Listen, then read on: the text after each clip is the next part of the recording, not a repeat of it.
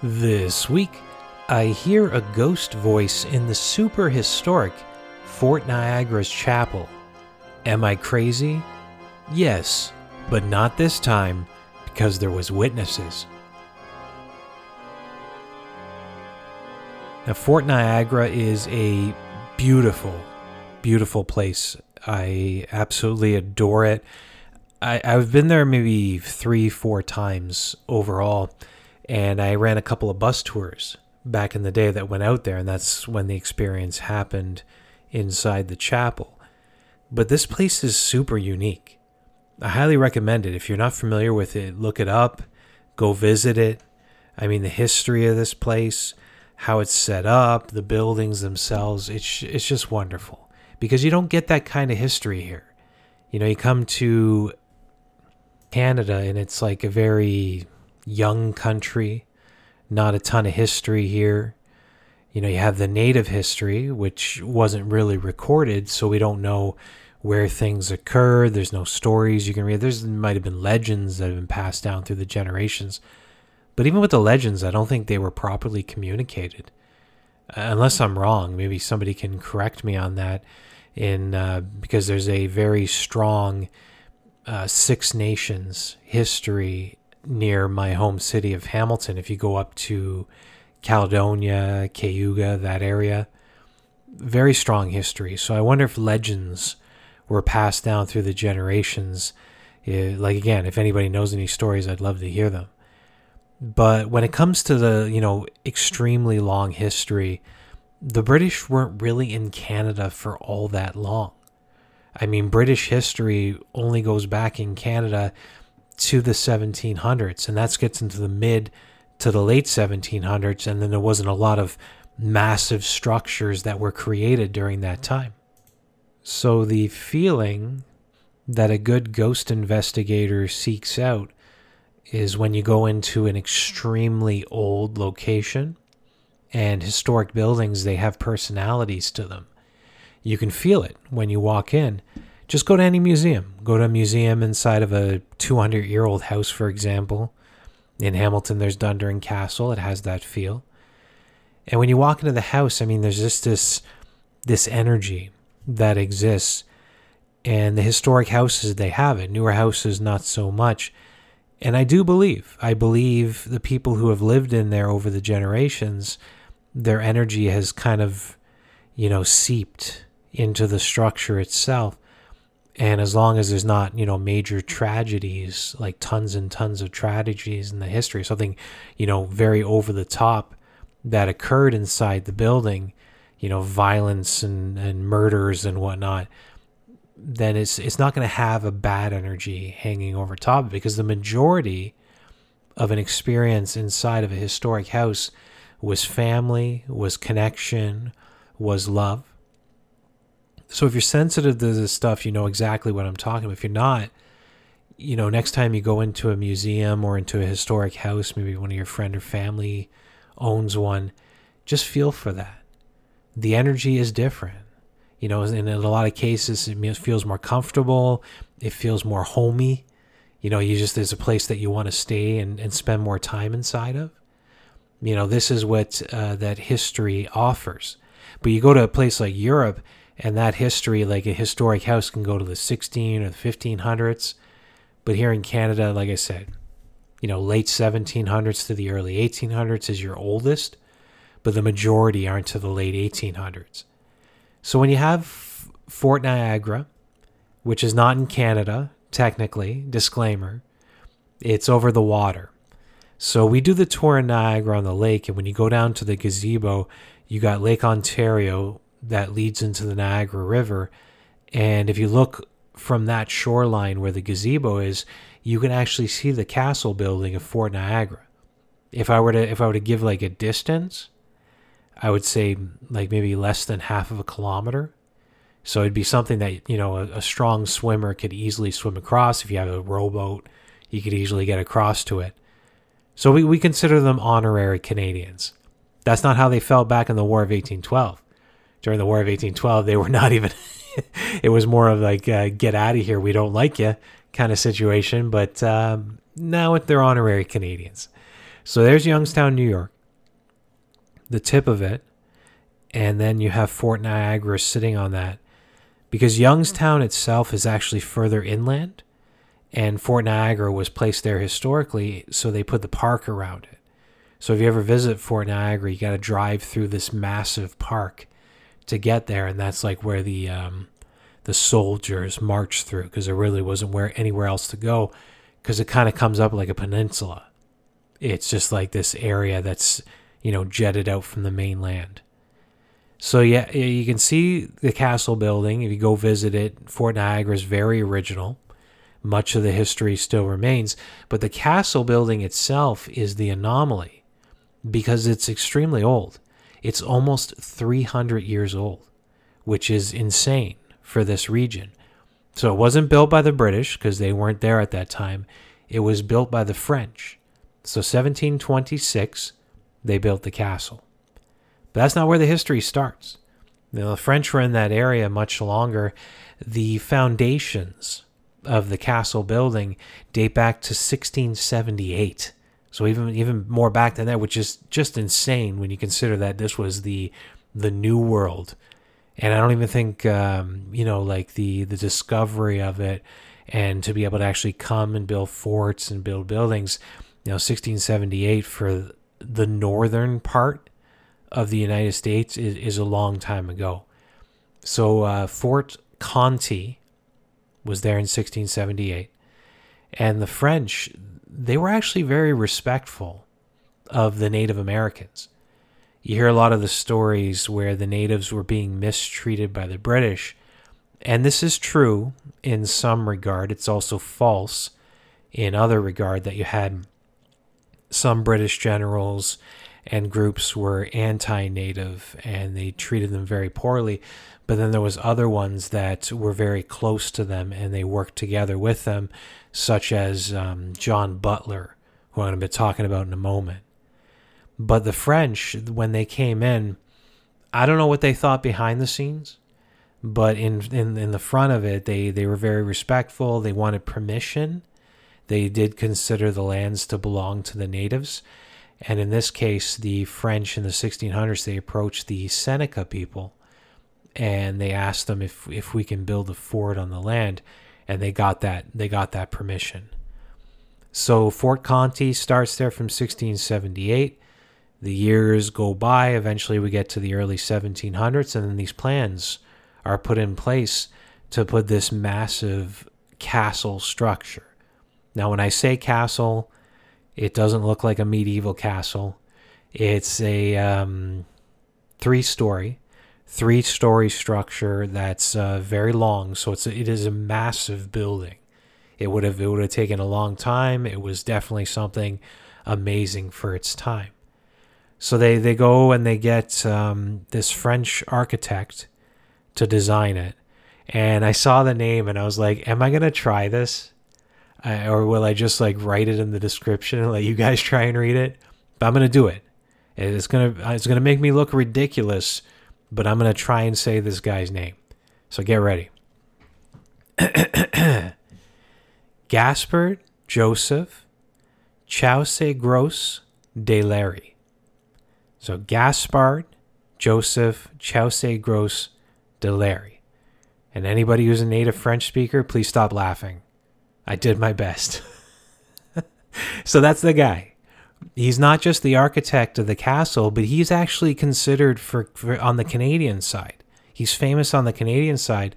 Uh, he's considered the father of Canada's first true architecture.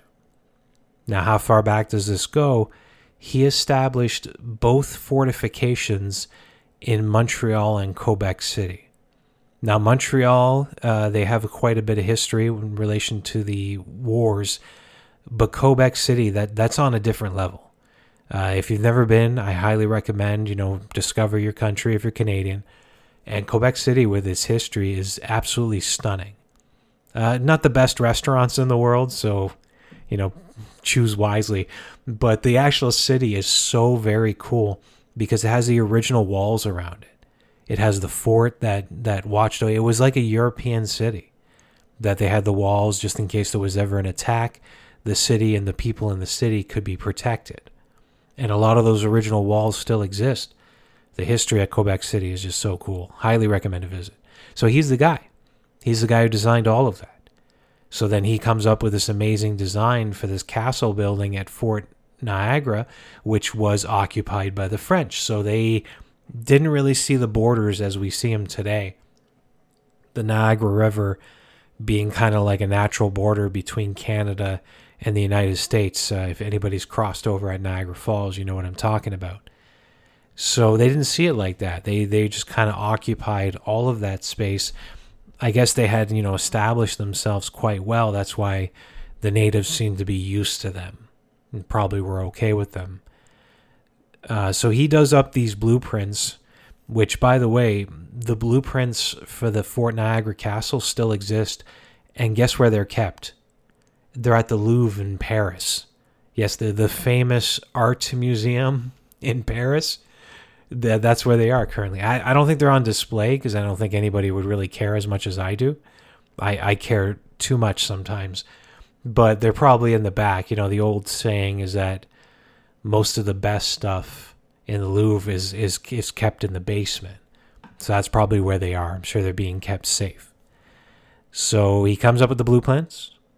He gets it uh, put into place, gets it built, and this establishes this major fortification on that you know kind of river line. And I guess I guess they thought they could.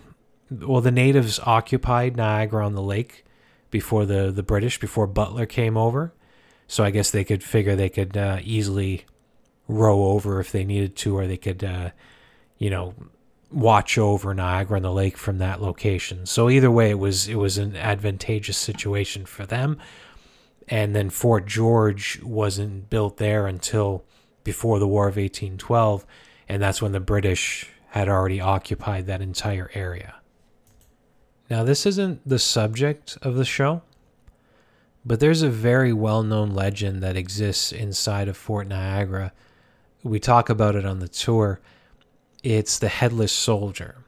So I'm just going to summarize it very quickly. Is this supposedly during the, the French time, when the French occupation was there, you had this party that was held, and native women attended the party so two French soldiers try to catch her attention and they had competition. They get angry at each other. They're both very drunk. A sword fight ensues. And uh, in the end, one soldier ends up killing the other. And to hide what he had done, he was going to dismantle, like, you know, dismember the body and throw the pieces into the lake. But instead he just like gets the head chopped off and and then you know somebody's coming down. He's about to be caught. So he picks up the headless body and what does he do? He throws it into the well. So on the first floor of fort niagara there's this well on the inside. The well's actually on the inside and he throws the body down there and because of it he got away so they say that the headless soldier now haunts the well and on nights of the full moon that's when he's seen now, that legend has been told since the French occupation, which makes it one of the oldest legends in all of North America. It's a very popular story that has been passed throughout the years. So, just to get an idea of how historic this place is, to have such a palpable legend associated with it, too. And if you ever, you know, go visit it, when like you feel it, you feel that energy that I was talking about earlier inside that building being 300 years old, it's it's very high. The energy is very high, and if you're going to have a real paranormal experience inside any haunted place, you know that's probably going to be it. I mean, a place like that, 100%.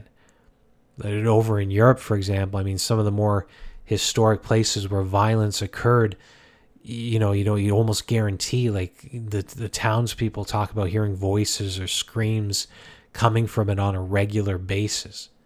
And this is just like, you know, so many people in places like that, they just believe. They don't understand why other people can discount the idea of spirits. They just believe, and they also know not to piss them off. So they'll, they'll hold back because they're scared that the ghost will, you know, come get them and cause them problems. So it's not a question whether they exist or don't exist. It's just a question of, you know, how do I respect it and keep it out of my life. And I find that very amazing, and I think Fort Niagara comes close to that kind of feel of history. Now, another little uh, couple pieces of history just to give you again an idea of what's gone on there. A guy named John Butler. Now, I don't think I've talked about him in the past, and as well, technically, he is not featured on the Niagara on the Lake Ghost Walk. He did make a, an appearance on the Dark History tour that may or may not come back this season, but he wasn't featured on the Ghost Walk itself. But he's the guy who founded Niagara on the Lake. And before he came over with his people, he was camped out at Fort Niagara. So Fort Niagara was his home. Uh, it was him, his Butler's Rangers, which during the American Revolution, uh, him and his Rangers and the natives that they associated with, which included, by the way, Joseph Brant. You don't know who Brant is? Uh, he is um, Brantford. The city is named after him. And as well, he was a very well known native general from back during the Revolutionary War. He was in Burlington for the longest time. That's why the Joseph Brant house is there, which is only a replica, but it's where his house used to be. The hospital is named after him, which is kind of ironic considering that he had to flee. Like, sorry, he didn't flee, but it was after he was dead. The natives came down and retrieved his body because Burlington was so taken over by British. They felt that he deserved that, and they lifted and they moved him to what would become Brantford. So, Joseph Brant, the Butler family, all interconnected. And during the Revolutionary War, they were the loyalists that fought to try and keep British rule in the United States. And as our American friends know, they failed quite terribly. So Butler and his family and his men and the natives as well. It wasn't just the, the, the British folks. There was a huge population of natives that were along for the ride.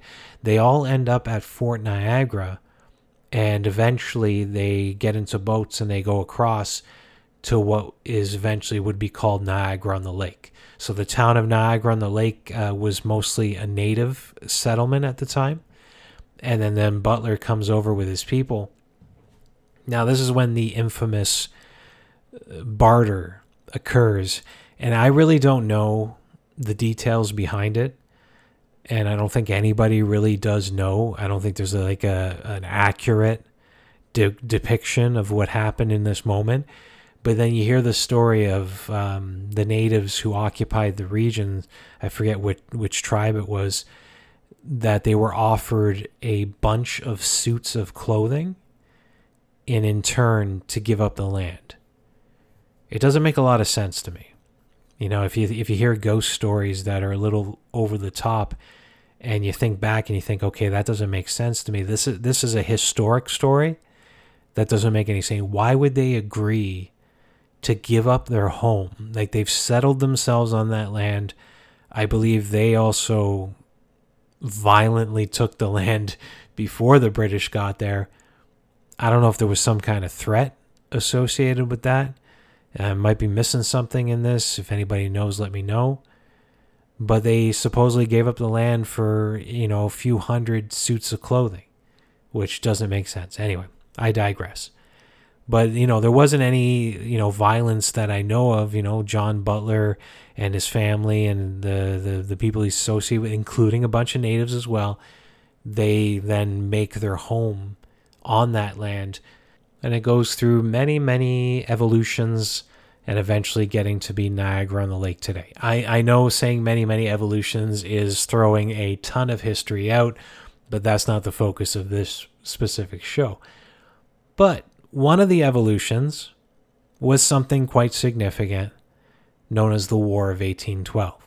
Now, John Butler was dead by then. The War of 1812 uh, started up at that time. You're going to know that Newark, which is now Niagara on the Lake, would be a, cent- a central point for this, not only because the Americans occupied Fort Niagara, which can look right across to the Canadian side. I mean, that, that was a huge threat but just in the in the different areas that they could cross over, like down the Niagara River, it was it was a big problem. So you have Fort George, that was built on the shoreline up on the hill, so that it would have the height and make it give it an advantage to shoot down on its enemy, and the town was protected by that. Wouldn't work out. I mean, if you read the history, come on one of the tours, you'll know it didn't work out and it was unfortunate but you know the the taking of Niagara on the lake the brutal battle that occurred so quickly there when the Americans attacked by water it, it almost turned the tides. It almost gave the war to the Americans. So very close that southern Ontario at least would have been the 51st state. It was very close. And if it wasn't for battles in Stoney Creek and Lundy's Lane, where it was kind of like, especially Stoney Creek, where they thought the Americans would easily win it, but the British, through strategy and a night attack, they they won that battle, and because of this, they say they that kind of swayed the war in their favor, and then you know they come back for Niagara on the Lake. So very robust, very violent history, tons of energy. So it leads me to the experience. Now, for this, and go back to my investigative days. This is back in the day. Know, this is going back at least, you know, 15 years ago, give or take. I used to do these things called bus trips, like ghost bus trips. Uh, tours, sorry. I, I wanted to call them the tours, even though they were technically trips, but because it sounded funny. Uh, ghost bus tours, like Ghostbusters. But yeah, no, I did trips kind of stuck at one point, and two of them were set to go to Niagara Falls. So then the original idea behind it was you pick the most haunted areas, and then you have one or two places where you can actually get off the bus and go do something. And at the end of the night, there would be a major investigation. So everybody could get off the bus and we have some tools and whatnot, and they'd, they'd go into a haunted place and into the wee hours of the evening, say midnight, 1 a.m., whatever, they can investigate, you know, freely wander. It was quite popular. Not my favorite of the events, but I know a lot of people enjoyed them. So a couple of the trips were set up into Niagara, and the perfect location to end it was Fort Niagara. I mean, it's right in the name, it says Niagara. Now, the downside was it was over in the United States. However, because it's such a haunted place with amazing history, uh, I thought it was perfect. A little side note if you ever decide you want to do an event in the United States and you're a Canadian, be very careful with that. I remember we were going over, it was the very first one we did, so we didn't know what the rules were at the time. We didn't like look it up in advance. My younger days. And when we were going over the border, uh, my partner at the time, uh, her parents were driving us in, and I guess her father let it slip by mistake that we were doing an event at Fort Niagara. And I remember the I think the guy asked, "Oh, are you running it?" And he was like, "Yeah." So then the guy thought about it for a second. He was like, "You know, you just you should pull over, pull over in front of that building and go inside. We need to talk to you about something." And I was sitting in the back. I'm like crapping myself. I'm like thinking, "Uh oh." something's bad is about to happen. We have this event that's about to occur with like a lot of people that were coming out. And uh, yeah, this was outside of the bus tours, by the way. So it's not like we were bringing them over. They were coming to meet us, which I think that was the biggest mistake. That actually might have gave birth to the bus trips, if I'm thinking correctly. You know, it made it more sense. But anyway, we said that to them. We go inside and we actually get this this border guard uh, handsome fellow, I, I would say, uh, looked like Kevin Costner, and uh, he he was he was really nice, like super nice about it. And uh, the my partner's mom was very charismatic. And in the end, he was like, you know, I, I can't really do anything. I'm not going to stop you guys. He said, if I if I try and stop you guys, then uh, Fort Niagara is going to complain to their alderman or whatever, and then I, we're going to get in trouble. So, you know, go do the thing. Just next time, make sure you follow the rules. And we're like, yes, sir. anything you say, sir. Thank you so much, sir. And we got we got to leave. So it was really interesting way to start the night, and I think that night was also very active inside the fort. But it wasn't that time. It was another time when we were doing one of the bus tours. I remember because we had partnered with a fellow named George. Now, George ran a paranormal group from Toronto, and I didn't realize it at the beginning, but he wasn't an investigator. And this this is this is crucial because it is it's the same thing today in some regards, but back then especially is that some marketers would think, okay, this is a very popular thing to do, and they kind of jump back and forth in different fields. They don't have any experience in it. They they might have looked up some videos, maybe read a couple books, and was like, this is how a paranormal investigator should act. This is the stuff they should do. And I'm pretty sure that's who this guy was. Didn't have any history with investigating locations, didn't really seem to even have a love for it. Super nice guy. Great marketer. I remember he was the reason I met, um, I got to meet Ryan Buell of Paranormal State. I got to meet uh, Lorraine Warren and Tony Spera. And that was because of this guy. He was bringing them in for all these events. So on this one, he came with us to Fort Niagara. He had uh, maybe a couple people from his group that he brought. Uh, I think they were just coworkers, and then we had the majority that we got through our uh, business to do the trip. So we get there, get off the bus, go into Fort Niagara. Uh, Ray, the manager, he's the guy who welcomes in. This guy here he was a huge believer in ghost stories and he loved having us there. He loves having any investigators in the building. Unfortunately, he's not the manager at Fort Niagara anymore. He was just a really sweet guy. He even brought homemade wine one evening. Like he makes his own wine and he brought it in to to give to our people. It was so wonderful. So he lets us in, sets it all up. Everything's perfect. People can wander, they can go into any of the buildings it's nighttime. The place is super creepy. There's the water. You're looking over, and you can see the gazebo over in Niagara on the lake, and you're thinking, "Oh, I was just over there. That's cool." So the night's going pretty good. It's pretty active, and then we end up in the chapel. That wasn't the whole group, just a small group. I guess there'd be about twelve of us, and you know, and then myself. Maybe I made lucky thirteen. Maybe that's the reason why all this happened. So we're standing in the chapel I didn't know at the time. I knew this room was interesting, but I didn't know how energetic it was at the time.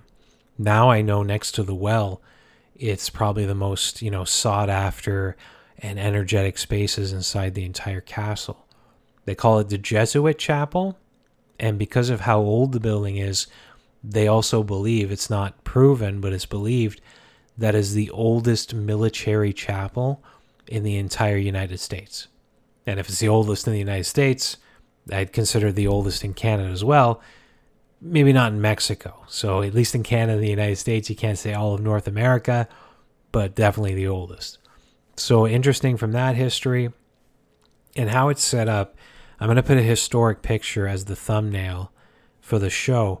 But if you can look up the picture of it, it's this um, stone room. And then on the entire back wall is covered with an altar, and there's a holy water fount. There's the altar, which today they're not original, unfortunately. I guess maybe they fell apart. They're just replicas. So the replicas were rebuilt in the 1920s, but they're exactly the same. So the photo I'm going to make as the thumbnail of this show, that's an original historic photo of how the altar looked. And if you were to go there today and, you know, hold the photo up, and have the altar directly beside it, you would see no difference. You might even assume that that is the original because it looks old. So they did a wonderful job. Whoever did the replica on that deserves a good pat on the back. So we're inside. 12 people, me number 13. And uh, standing there doing our little investigation. And George, I mean, this is a very outspoken guy. He was great with crowds and you know i was i was there but i was letting him kind of take the lead my younger days you know i didn't push for it i was technically the host in that moment but I just let him take the lead because people love the guy. So he's there. He's doing. He has um, EMF detector. I'm pretty sure, uh, and he's standing there and he's trying to talk to the um, to the spirits of the room, doing a bit of investigation. So you tell the group, you know, stay quiet, you know, listen, you know, let's see if we can make something happen. You know, spirit, are you here?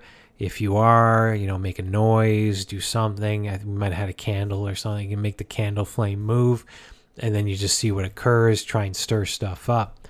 Now, most of the time, you're just going to assume it's subtle. Very rarely is it ever over the top. Like uh, if you're looking at a candle flame, for example, you can say, "Oh, if you're here, can you move the candle flame to the left? Can you move the candle flame to the right?" And the reason for this is most ghostly energies are very weak because they're not meant for this material realm. So if they're not over the top with energy, if they haven't figured it out or what forever reason it is, you know, the unknown for a reason, is that, you know, they're not going to make major things occur. And for that reason, you know, a candle flame, for example, or a um, mag light where the top part's been unscrewed so that it can kind of you know, just a slight nudge can kind of make it flicker. These are the things that you have to give it. You know, electricity and the candle flame, those are very subtle. So that's what you expect, or you expect nothing at all. And this is what we expected. Standing inside that chapel, as George, with a big smile on his face, keeps saying, Ghost or spirits, if you're here, you know, do something to prove it, and over and over again. And then it was almost perfect. I mean, if it, the spirit that made the noise timed it to a T, and I'm still amazed by that today. So as George was talking, he then kind of lulled. He's like, "If you're here, do something." And uh, there was this lull, and everybody else in the room was also very quiet. It's just like the perfect moment, and that's when we hear it. Now, understand where I'm located in this situation. I'm closest to the altar because we had the altar was kind of on the end of the room.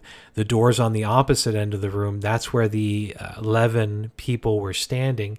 George was directly in front of me. So I'm the one that's on the I'm the farthest away from the door to get out. I'm in the worst possible position for that.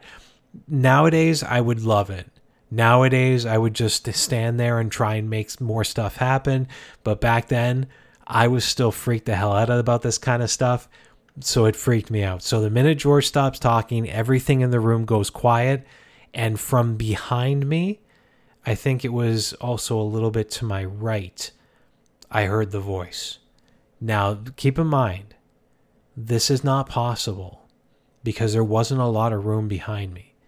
You know, no nobody could have run up behind me, made the voice, and somehow sleeked out into the darkness because the only exit from that room is either the window and a two-story drop to the ground, or the door on the opposite end, which you'd have to run through everybody else to get through. But yet it occurs. So this, I mean, there's there's just no denying this. There's no questioning it. So behind me and to my right hand side, I hear a man's voice. And what does he say? he says George.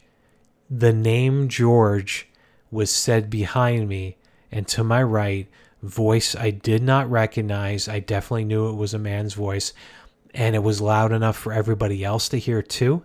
I think the folks in the back who were closest to the door, they heard something, but they didn't know what it was. But everybody who was at the front of the altar and George himself, who was standing there to hear his own name being called out, everybody freaks the hell out. I, I don't I don't think there was any screaming.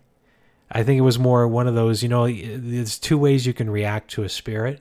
There's the ah ghost and then everybody else starts screaming or there's a nope nope nope nope nope no no as you're quickly getting out of the room. It was the second one. It was the nope nope nope nope nope. So everybody else reacts that way just quickly filing out of the room I remember George, I think he turned a fun shade of white when it happened and he left. I I hightailed it out too because again I'm in the worst possible position there. I, I don't know if anything was going to grab me or something, but I was I was really worried about it, so I get out of there too. I'm not the type that was going to freak out like noticeably. I, I, I usually keep it in, so I'll feel the the freak out on the inside. I'll be scared as heck, but when we get out, I'll I'll keep myself calm. That's just how I roll. Nowadays, I wouldn't be as freaked out, but back then I was. So then I'm talking to George, and George's like, "Did you what? Did you hear that? What was that?" And I'm saying, "So it's okay, it's okay. Uh, you know, let's just stand out, let everybody calm down." And I think everybody was kind of talking with each other, saying, "What happened? What you know? What'd you hear?"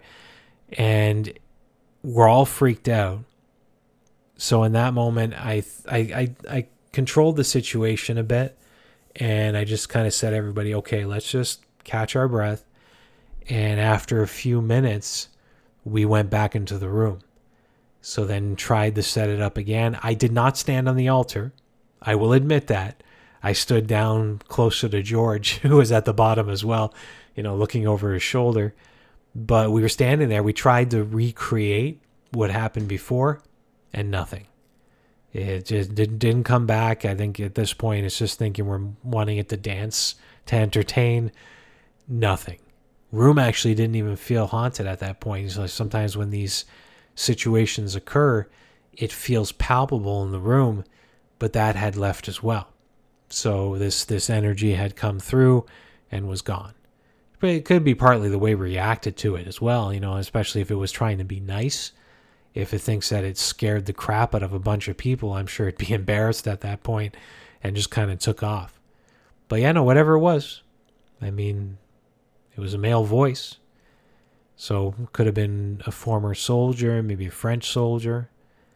I do remember a lot of the um, communications that we did inside there. Uh, they would come through in the French language, and sometimes we would have somebody in the group who could speak French. You know, in Canada, multilingual.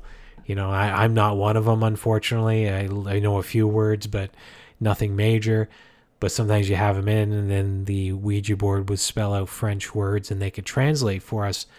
The most interesting thing is when that happens is a lot of the time the people who are using the board didn't speak French. That's really cool. So the people who are actually touching the planchettes didn't speak French, yet it was spelling out French words that somebody else could translate. That's a good way to prove whether the Ouija session is the real deal or if it's just somebody that's kind of pushing around the planchette. So that sits on a list of multiple times where I've heard a ghostly voice that couldn't be explained, but that's definitely up there at the top. Still amazed with it to this day. I mean, like what it knew the name George. I mean, George is an old style name. If it was a British or an American soldier who was killed, I mean, speaking English, George. Well, even uh, George in the French language exists, right? Is it Georges or something? I know there's a saint that might be like that. So I can see, you know, it would know the name. And in the second most haunted location inside the building, you know, just the right time, the right situation, the right number of people with 13, me making the 13th of course, sitting in this worst possible spot for this to happen. Now, I, I believe it. I mean, and considering I was there, I have to believe it. But I mean, there's no question in my mind that something ghostly happened. I mean, the only thing I could think is if somebody came in and and put a speaker out. Now, this was before Bluetooth speakers. I'm pretty sure. I mean, it wasn't wasn't like a common thing, if anything at all.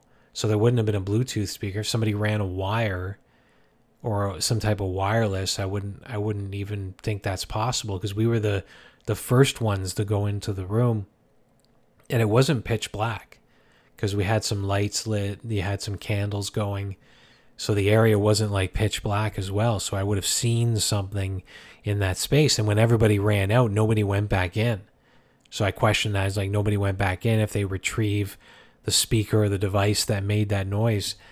I mean, there's really no way to question this for me. So, out of, I mean, this experience in general is just 100% legit in my mind, and I don't think that will ever be disproven. Okay, a couple of ghost questions for you, and then I'm out of here. Uh, first one here, I'm, I'm trying to make them related. to the show's subject matter. This one's perfect. Why consider Fort Niagara one of the most haunted places around? It makes sense. You think about it, right? Is the way I've talked about it and its history, and because it's so old, it is definitely one of the most haunted places around. I'd say, you know, in the span of North America, at least in the United States and Canada, that you could consider it at the top of one of those lists. It doesn't get a lot of, you know, press like some of the other places like Mansfield Reformatory or Trans Allegheny, Lunatic Asylum, or West Virginia Penn. It doesn't get the same amount of press, but it's definitely up there. It's more historic to start with. And what occurred there in many cases could be considered more violent, but it's because we don't have a legit documentation of that history to prove it to you guys that it'd be a hard one to prove. So maybe that's one of the main reasons it doesn't get that kind of uh, press, that kind of street cred. It doesn't come because of that. But yeah, definitely because of its long and violent history. It's almost 300 years that it's existed and as well it's pulled much violent energy towards it because it's a war fort and the deaths that occurred there uh, i'm sure men were tortured there as well. Uh, the changing of hands it started out as french it became british it became american and then eventually became british again and finally became american one more time. It's been american ever since. That type of history, the the conflicts that would have occurred during that, the legend that surrounds it. I mean, that kind of history mixed with the violence that occurred, mixed with the time that it's been on this planet, so the energy of the people going into it, also mixed with the fact that it was a fort, so people live there.